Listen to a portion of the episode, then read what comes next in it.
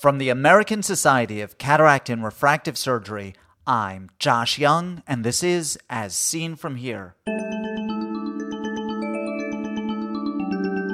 On today's podcast, reticular macular disease. We're seeing upwards of 90% uh, association of uh, reticular macular disease with geographic atrophy. First, this.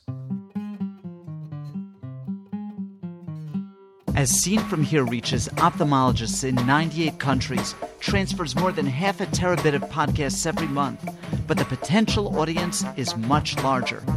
Please tell your colleagues about this free resource, Flattening the Ophthalmic World. And while you're at it, let your residents and fellows know about Open Ophthalmology, a free basic science video podcast already a force in ophthalmic education with 1,800 viewers watching 6,000 video lectures every month information wants to be free. Help me give it away.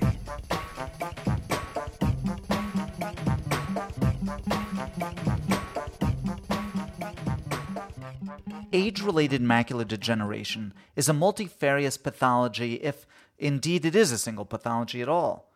The type and distribution of drusen can, on occasion, lend prognostic clues if we clinicians are attentive enough to see the patterns. Such is the case with reticular pseudodrusen and reticular macular disease. Today's guest, Ted Smith, recently published a prospective study of reticular macular disease, and I'm delighted to have him as my guest today. This interview was lengthy and will be divided into two podcasts. Today, we'll hear part one. What are reticular pseudodrusen, and how do they differ from hard drusen or cuticular drusen?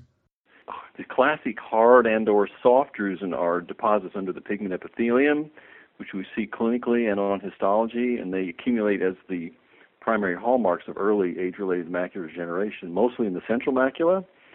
Uh, reticular pseudodrusen, or as we call them, reticular macular disease, uh, are best seen in the outer macula, and they are not drusen-like deposits at all, as far as we can understand. There's controversy about them, but we think they're vascular in origin. In particular, we think there's specifically signs of choriocapillaris insufficiency.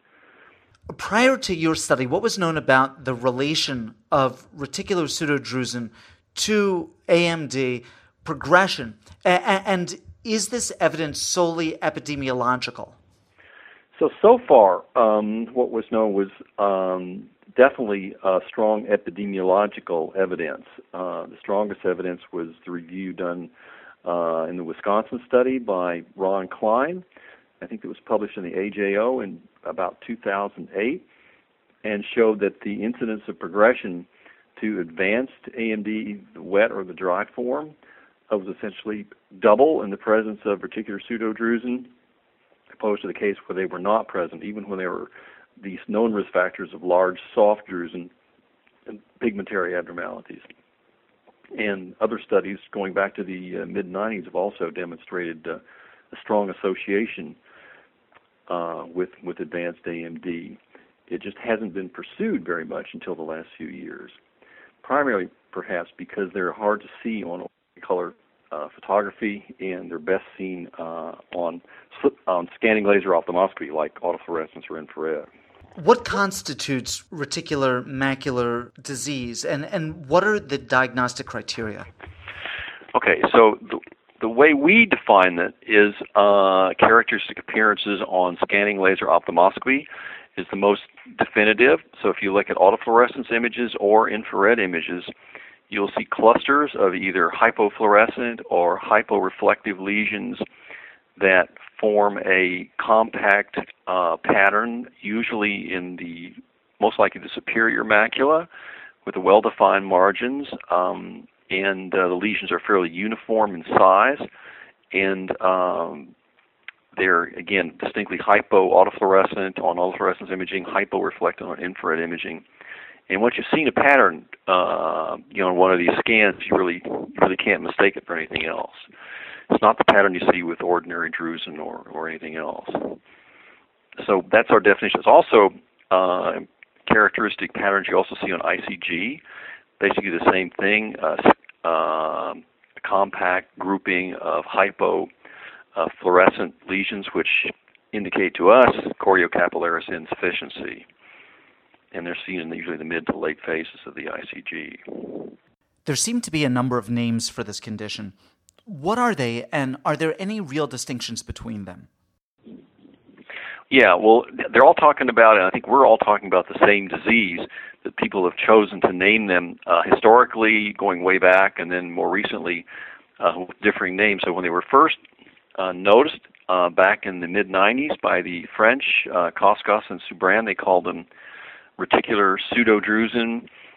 Uh, they didn't quite know how to describe them except that they were easily seen in many cases in blue light illumination, and they had a thought they looked like drusen, but they weren't convinced that they were actually drusen. And um, so that's that. Their appearance on color photography or uh, red free photography is uh, an interlacing network network of paled, slightly yellow uh, interlacing structures, 100 to 200 microns in diameter.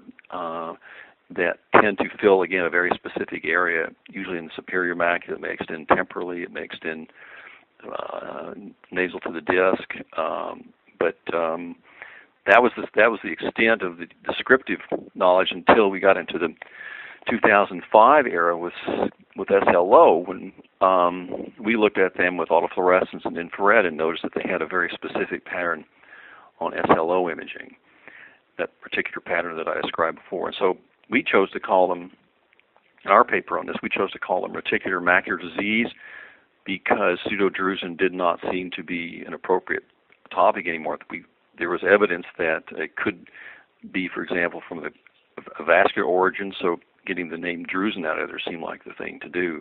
But we're talking, but whatever the disease is, we're all talking about the same thing.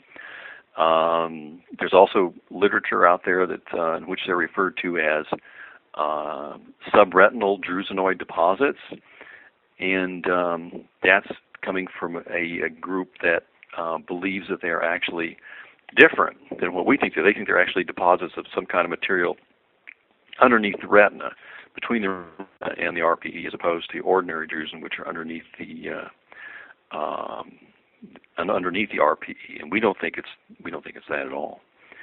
So there's controversy about that. But then we're all talking about the same disease. I think the pathology just is in question. There was one eye that was studied way back in 1995 that showed signs of a pathology in the um, uh, interchloroid, and that was the only eye that was was published up until very very recently. Uh, however, recently um, Rick Spaide and colleagues have um, published a few eyes which they say were uh, reticular pseudodrusen, and which, um, however, didn't carry a, uh, a clinical diagnosis of RPD. So that's kind of a that's kind of a strange conclusion. And they claim to see in those eyes subretinal deposits.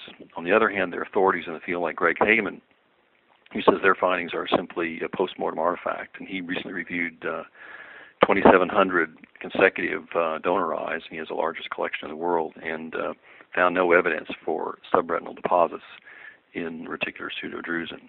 So it looks like they're pretty far off the mark. Ted, how common is this condition? Okay, very good question. With better imaging and looking more carefully, the incidence sort of grows uh, basically yearly.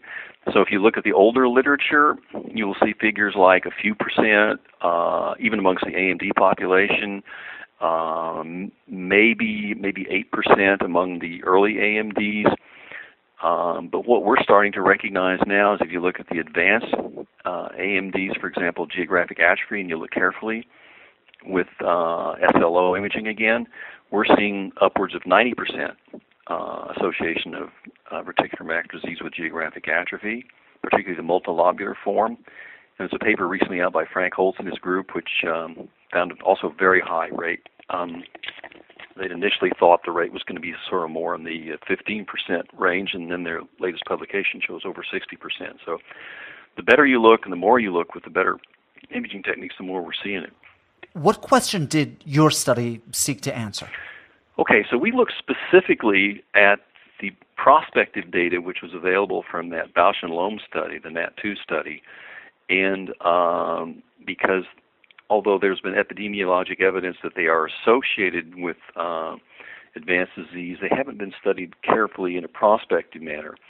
And so this was an ideal set of patients to look at because the entire group had uh, advanced AMD in one eye and had large soft drusen in the other, so that the fellow eye was the study eye and was a very high risk eye by by any criteria. And so they were being given uh, the omega-3 fatty acids, you know, or placebo uh, in a randomized way. And what we looked at was um, we also looked at the study eyes with regard to whether they did or did not have reticular pseudodrusen uh, by the imaging that was available. And what we found out was that the very similar to what had been noted in the previous epidemiologic studies, that the rate of conversion at the three-year point of the fellow eyes that had uh, reticular disease was basically double that of the uh, uh, eyes that did not. So, and that's take it's many of them went to choroidal neovascularization. A smaller subset went on to uh, GA, but the, the the difference was highly statistically significant because there are almost 300 patients in the study. It was even larger when you looked at the female patients. The discrepancy was even larger. You use data from the nutritional AMD treatment study, mm-hmm. phase 2 mm-hmm. Right. Uh, briefly, what what is NAT2? Okay, so that was the um, that was actually a trial. I think it was sponsored by Bausch and Lomb, where they were looking to see if there was efficacy of uh, a proprietary formulation of an omega-3 fatty acid given, given orally to see if it uh, had an effect on the rate of transition uh, to advanced disease in these high-risk fellow eyes, or if it had an effect on the development or uh, resorption of large soft drusen. And the, the latest word that I have understood from from the investigation of that study, it did not have any significant effect on either one of those. It seems to be more specifically tied to ARMS2. So it may actually be a, an actually sort of a phenotype associated with ARMS2, which is interesting. This is the end of the first part of my interview with Ted Smith. We'll pick up where we left off next time. Theodore Smith is professor of clinical ophthalmology at the Columbia Harkness Eye Institute of Columbia University in New York, New York. His paper, A Prospective Study of Reticular Macular Disease, appears in the August 2011 issue of Ophthalmology.